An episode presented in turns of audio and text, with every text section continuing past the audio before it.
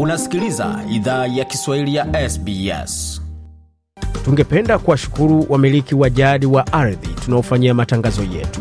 Kuanzia leo, idhaa ya Kiswahili inatoa heshima zake kwa Kamareg, watu wa taifa la Kulinga, kwa wazee wao wa sasa na wa zamani.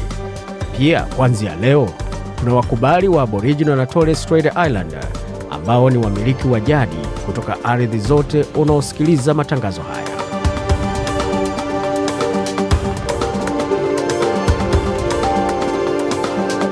Jambo pote ulipo na karibu katika makala ya idhaa ya Kiswahili ya SBS. Hivi sasa ni saa sita dakika ni moja kwa masaa ya mashariki ya Australia, vilevile ni saa nne dakika moja kwa masaa ya magharibi Australia. Tutakuwa na mengi ambayo tumeandalia. Tuanze moja kwa moja kwa vionjo vilevile vikopo, tukiuliza swali: Je, Sudan inaelekea ambako Somalia ipo kwa upande wa uongozi au la? Sura ambayo anaiona kule Sudani hivi sasa inanielekeza kule Somalia ambapo mambo kama haya yamekuwekwa kwa kipindi kirefu na kisha mpaka hivi sasa, ingawa tuna serikali katika taifa hilo la Somali, sasa bado hatujafikia kiwango ambacho tunaweza sema ya kwamba taifa la Somali li salama, na huu ndio mwelekeo ambao tunaona sasa ukichukuliwa na uh, hawa mababe wawili kule Sudan. Mchambuzi wetu wa masuala ya kisiasa George Msamali hapo akifunga kuhusu yanayoendelea katika taifa la pembe la Afrika, Sudan, ambako vuta ni kuvuta zaendelea kati ya wanamgambo ama uh, magaidi vilevile na serikali ya ke Sudan. Na je, watu wanastahili kufanya nini iwapo kwa upande wa wale ambao wanatafuta riziki, lakini unapogonga milango ifunguki, mtu anastahili fanya nini? DJ Dafi na maelezo zaidi. usiache kitu yenye unafanya mm. keep pushing one day one day itajipa mi wambia hata na marafiki wangu ni uniuliza ah, bro naambia usijali usiache. Inaweza kaa kama sahii ni ngumu lakini kama ilinifungukia sahii niko mali niko. Pia wewe siku moja itakufungukia tu uta, utachipuka na mambo itakuwa poa. DJ Dafi hapo ambaye alikuwa ni mgeni wetu siku chache zilizopita katika studio akifunguka kuhusu umuhimu wa kutokata tamaa na kuendelea kukaza buti licha ya kutokuwapo uwezekano wala uhakika kama mbele kuko sawa. Yote hayo utazasikia katika makala masema ya pili makala tuliofanya na mazungumzo tuliofanya naye, lakini kwa sasa moja kwa moja katika muktasari wa habari.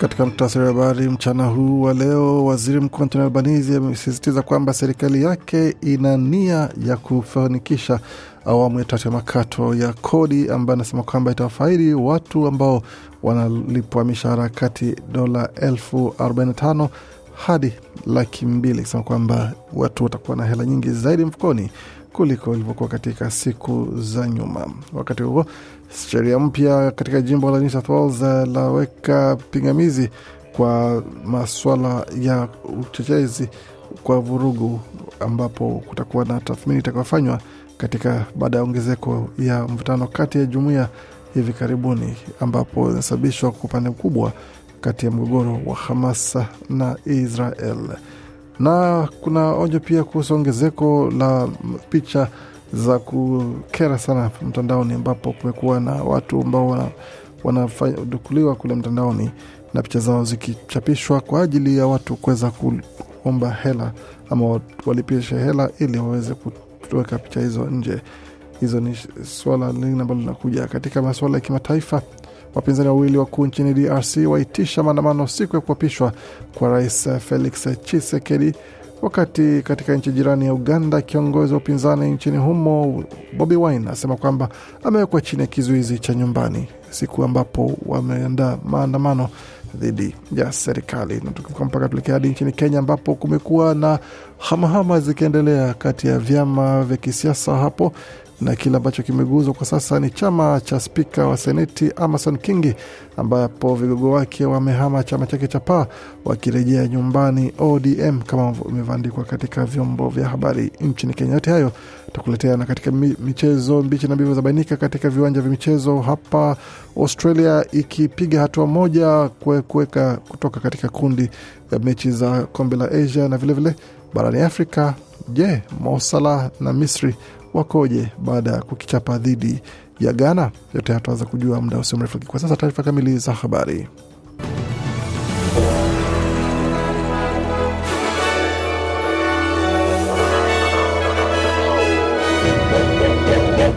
Wasikiza idhaa Kiswahili ya SBS kuelekea moja kwa moja katika taarifa zetu za habari ambayo tumeandalia kwa sasa. Waziri Mkuu Anthony Albanese amesema serikali inaahidi kutimiza awamu ya tatu ya makato ya kodi, ambako wafanyakazi watapata makato ya kodi kwa mishahara yao binafsi kuanzia Julai mosi. Hii ni licha ya onyo kutoka kwa uchumi kuhusu madhara ya mfuko ama mfumuko wa bei na wito kutoka kwa chama cha Greens kufuta mfuko huo wenye thamani ya dola bilioni mia tatu na kumi na tatu. Makato hayo ya kodi yataunda kitengo kimoja cha kodi kwa wafanyakazi wanaopokea mishahara ya kati ya dola elfu arobaini na tano na laki mbili kila mwaka. Wafanyakazi wenye mishahara inayotozwa kodi zaidi ya dola elfu arobaini na tano watafaidi kutoka kwa makato hayo ya kodi, ila wanaolipwa mishahara ya juu zaidi wanatarajiwa kupata faida kubwa zaidi vilevile. Bwana Albanizi alieleza shirika la habari la ABC Radio kuwa makato ya kodi yatakuwa na athari chanya wakati katikati ya janga la gharama ya maisha na haitafaidi tu wafanyakazi wenye mapato ya juu bali Uh, we think that uh, tax cuts putting more money in people's pockets uh, is a good thing. We have Anasema tunadhani kuwa makato ya kodi yanayoweka hela zaidi ndani ya mifuko ya watu ni kitu kizuri.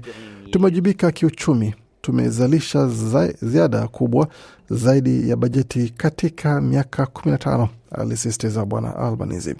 Aliongeza kuwa uchunguzi wa serikali unaoongozwa na tume ya watumiaji na ushindani Australia ni muhimu kwa kuweka shinikizo la chini kwa gharama za vyakula. Huyu hapa tena. We're engaged in a war on inflation. Waziri mkuu anasema kwamba tunashiriki katika vita dhidi ya mfumuko wa bei. Peter Dutton ni kama anashiriki katika vita dhidi ya Woolworths. Moja ya tatizo kubwa nchini ni kwamba tuna ubabe kati ya Woolworths na Coles, na ni kama anataka mmoja wao ndiye awe mbabe tu, alishtumu waziri mkuu Albanese. Kutoka hapo tuelekee moja kwa moja katika suala zima la sheria dhidi ya uchochezi ambazo zimewasilishwa katika jimbo la New South Wales, ambapo walisema kwamba kunapigwa marufuku maswala ya uchochezi ama vurugu ambayo inachochewa ambayo inafanyiwa utathmini kwa sasa, wakati kuna kwa ripoti ya ongezeko ya mivutano kati ya jumuiya ambazo zinahusiana na suala zima la mgogoro kati ya Israel na Hamas. Baadhi ya vikundi vya jumuiya vina wasiwasi kuhusu sheria zinazozuia uchochezi kuweza kuendelea kwamba haziendi mbali ya kutosha wala si kali ya kutosha, hali ambapo kumezuka tathmini iliyoletwa na serikali ama hakimu mkuu wa zamani wa mahakama jimboni New South Wales Tom Bathurst ACKC. Kiongozi wa jimbo hilo Chris Minns amesema kwamba ni muhimu sana kwa ulinzi wa kisheria kuwepo kwa watu kutoka tabaka mbalimbali mbali kote duniani ambao wanaita New South Wales nyumbani. Aliongeza kwamba wakati kunakuwa na ongezeko la kupotezwa kwa maisha katika vita kule Gaza, na ni kitu ambacho kinaleta kiowe sana kwa familia nyingi na jumuiya nyingi. Ameongezea kariri kwamba ahadi ya serikali yake ni kuhakikisha kwamba jamii zote, jumuiya zote zinaishi pamoja kwa amani bila kuwa na uoga kuhusu vurugu yote kuzuka jimboni humo. Katika taarifa zingine, kumekuwa na ongezeko ya visa vya picha za kukera zikitumiwa kuweza kuwa, dhidi ya vijana hususan ambao hali ambayo imezua onyo kutoka kwa wazazi pamoja na walezi, hata shule zikijumuisha kwa shule zinapoelekea kurudi tena. Na matendo hayo ambayo yanatumiwa na baadhi ya watu wanatumia picha kama hizo kujaribu kutoza watu hela ili picha hizo zifutwe wala zichangiwe na watu. Kwa hiyo watu wameambiwa kwamba wawe waangalifu zaidi na wasichangie picha zao kiholela mitandaoni, wakati kuna kesi zaidi ya mia tatu za watoto ambao wamekuwa ni waathiriwa wa visa kama hivyo ambavyo vimeripotiwa kitaifa pamoja na kwa uchunguzi unafanywa na polisi wa shirikisho ama AFP ambao wanafanya maswala wanashughulikia maswala ya unyanyasaji wa watoto mtandaoni. Tukiangazia kingine ambacho kimejiri katika masuala ya kimataifa ni pamoja na wapinzani wakuu nchini Congo kuitisha maandamano wakati Rais Felix Tshisekedi atakuwa akiapishwa. Wawili kati ya wagombea wakuu wa upinzani hapo uliofanyika Disemba mwaka jana nchini Jamhuri ya Kidemokrasia ya Kongo umeitisha maandamano ya Jumamosi wakati wa kuapishwa kwa Rais Felix Tshisekedi kuongoza muhula wa pili. Chisekedi alishinda kwa kishindo uchaguzi wa tarehe ishirini Disemba, lakini uchaguzi huo uligubikwa na madai mengi ya udanganyifu, changamoto za kiufundi na kasoro nyingine. Viongozi wawili wa upinzani Marte Fayulu na Moise Katumbi pamoja na wapinzani wengine waliomba uchaguzi mpya, ombi ambalo lilitupiliwa mbali na serikali. Katika nukuu ya kauli yao ni kwamba tuna maandamano Januari ishirini kwa sababu hatukubali matokeo. Kulikuwa udanganyifu kila mahali na lazima uchaguzi ubatilishwe, alisema Bwana Katumbi katika mkutano na waandishi wa habari kwa njia ya mtandao. Kutoka hapo moja kwa moja hadi nchini Uganda, ambapo kiongozi wa upinzani nchini humo na mgombea wa zamani wa rais Bobi Wine uh, Alhamis alisema kwamba polisi walizingira nyumba yake na kumweka chini ya kizuizi cha nyumbani kabla ya maandamano yaliyokuwa yamepangwa kufanyika nchini humo. Wanasiasa wa upinzani walikuwa wamepanga maandamano dhidi ya barabara mbovu sana nchini Uganda, ambayo ni mwenyeji wa mikutano miwili ya kimataifa katika siku zijazo. Bwana Wine ambaye ni mwanamuziki aliyegeuka kuwa mwanasiasa amesema polisi na wanajeshi wamemzuia kuondoka nyumbani kwake huko Magere, kaskazini magharibi mwa mji mkuu wa Kampala. Katika nukuu ya taarifa yake ni kwamba jeshi na polisi wameizingira nyumba yetu na kutoweka chini ya kizuizi cha nyumbani, lakini maandamano yanaendelea. Mwisho wa nukuu. Kiongozi huyo wa chama cha National Unity Platform maarufu NUP alisema kwenye mitandao yake rasmi ya kijamii. Bwana Wine ambaye jina lake la kweli ni Robert Chagulanyi alishindana na rais mkongwe Yoweri Kaguta Museveni kwenye uchaguzi wa mwaka elfu mbili ishirini na moja akiomba kumalizika kwa utawala kimabavu wa bwana Museveni.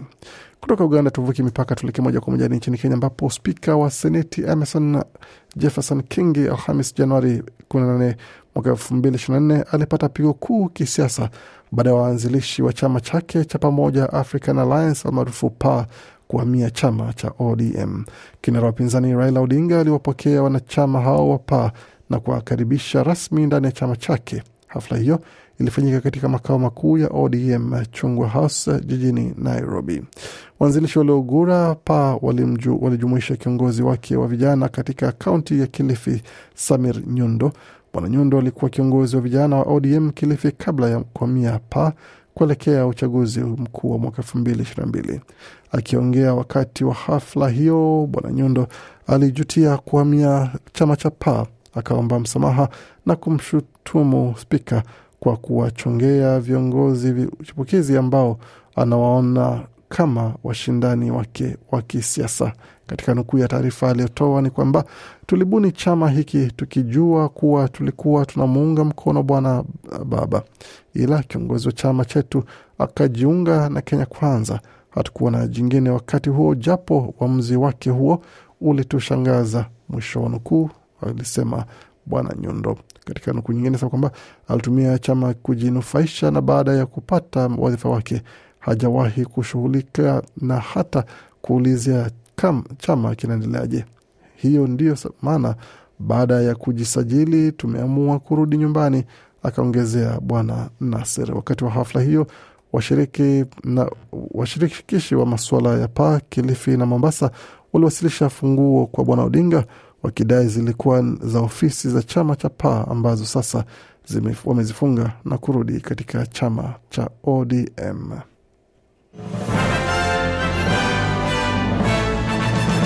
Waendelea kuisikia idhaa Kiswahili ya SBS ukiwa na migodi migerano. Kwa sasa tuelekea moja kwa moja katika maswala ya michezo, tukianza katika mchezo wa tenis, ambapo kwa sasa mchezaji nambari nambari gani hapa, yeye ni mchezaji nambari kumi duniani Alex de Minaur ambaye ni Mwaustralia anajiandaa kuweza kucheza mechi yake katika awamu nyingine ya nne ya mzunguko wa mchezo huo dhidi ya Mwitaliano Flavio, Flavio Koboli.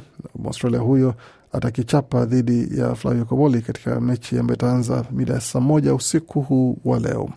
Na katika mechi zingine za kike, Storm Hunter atamenyana na Djokovic katika mechi ambayo itakuwa ni dhidi ya mchezaji kutoka Czech Republic ama Jamhuri ya Czech, Barbora Krejcikova katika mechi ambayo itakuwa ni kata na shoka mno.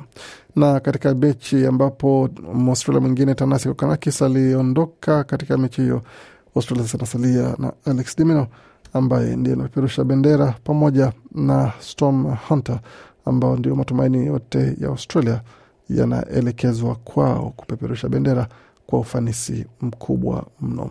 Katika mechi zinazoendelea kwa sasa ni kati ya bwana Yannick Sinner wa Italia dhidi ya Sebastian Baez wa Argentina, mechi hiyo ikiwa ni katika seti za kwanza, mshindi akikaribia kutambulika muda usio mrefu. Tutaweza kuwapasha taarifa hizo na vilevile vile katika mechi zingine ambazo zinaendelea za mzunguko wa tatu ni kati ya Thomas Machak na Karen Kashanov kutoka uh, Urusi, ambapo kwa sasa Mrusi huyo anaongoza kwa seti moja sita nne, lakini seti ya pili ni tatu moja kwa upande wa Thomas Masha. Kwa upande wa wanawake tukitazama kwa haraka, Marekani Amanda Anisimova anaongoza katika seti ya kwanza saba tano na seti ya pili ndipo imeanza kati ya Paula Badosa kutoka Uhispania. Kuelekea mbele, tutazame yanayojiri katika masuala ya soka makabumbu kwa upande wa kombe la Asia, ambapo Australia ilikuwa dimbani ya alfajiri ya leo dhidi ya Siria, ambapo Jackson Irvine alifunga goli moja na la pekee tu ambalo limeipa Australia tiketi ya kutoka nje ya kundi lake dhidi ya timu ya Siria. Katika mechi nyingine, India imekula kichapo cha pili katika mechi zake dhidi ya Uzbekistan tatu mtungi, kumaanisha kwamba sasa India wako nje licha ya kuwa wanasalia na mechi moja. Katika mechi nyingine ambayo ilichezwa ilikuwa ni kati ya Palestine dhidi ya Falme za Kiarabu ama UAE ukipenda, na mechi iliisha kwa kuchangiwa kwa magoli moja moja, wakati Lebanon na China walichangia sare ya kufungana moja moja, Qatar ikiwacharaza Tajikistan moja sufuri na mchezaji mwenye asili ya Tanzania hapo akifunga goli lake na kuendelea mbele. Tukielekea katika masuala ya mechi za kombe la Afrika, mechi ilichezwa alfajiri leo ilikuwa ni kati ya Misri dhidi ya Ghana. Mechi iliisha kwa magoli mawili kwa mawili, Misri ikitoka nyuma kwa goli mbili kwa moja kuweza kusawazisha na kujipa nafasi ya kuweza kushinda mechi yao ya mwisho ili waweze kukata tiketi kuendelea mbele, lakini wapo sasa Mozambiki atawacharaza Ghana. Ghana watakuwa wametoka Cape Verde wakiwa na kibarua dhidi ya Mozambique hapo kesho. Katika mechi nyingine ilikuwa ni wenyeji Ivory Coast dhidi ya Nigeria, Nigeria ikiwacharaza Ivory Coast moja sufuri, wakati Equatorial Guinea ikionja ushindi dhidi ya Guinea Bissau kwa magoli manne kwa mbili na kujiweza kuboresha nafasi yake kuelekea mbele katika mechi zinazokuja. Kesho itakuwa ni zamu ya Senegal dhidi ya Cameroon, wakati Guine itapingana na Gambia. Mauritania itakizichapa dhidi ya Angola, wakati Algeria watakuwa dimbani dhidi ya Burkina Faso.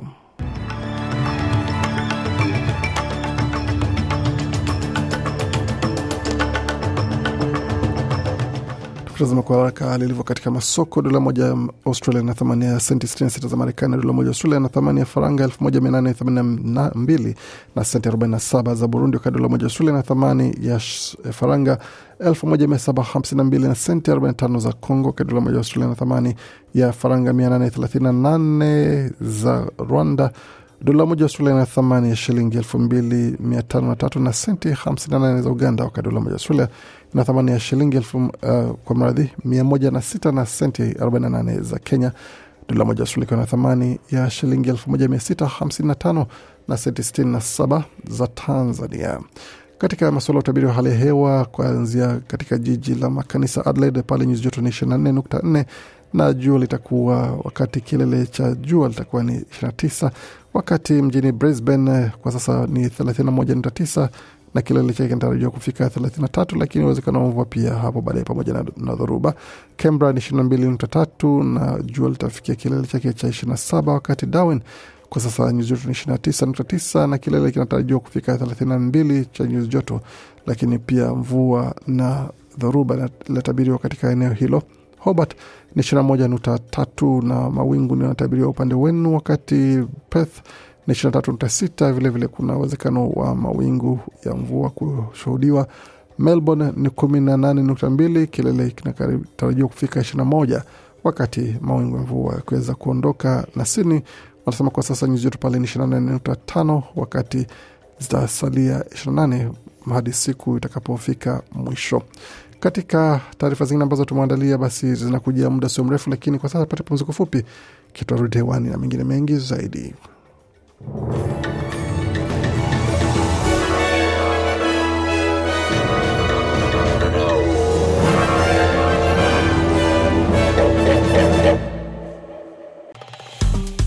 Penda, shiriki, toa maoni, fuatilia idhaa ya Kiswahili ya SBS kwenye Facebook.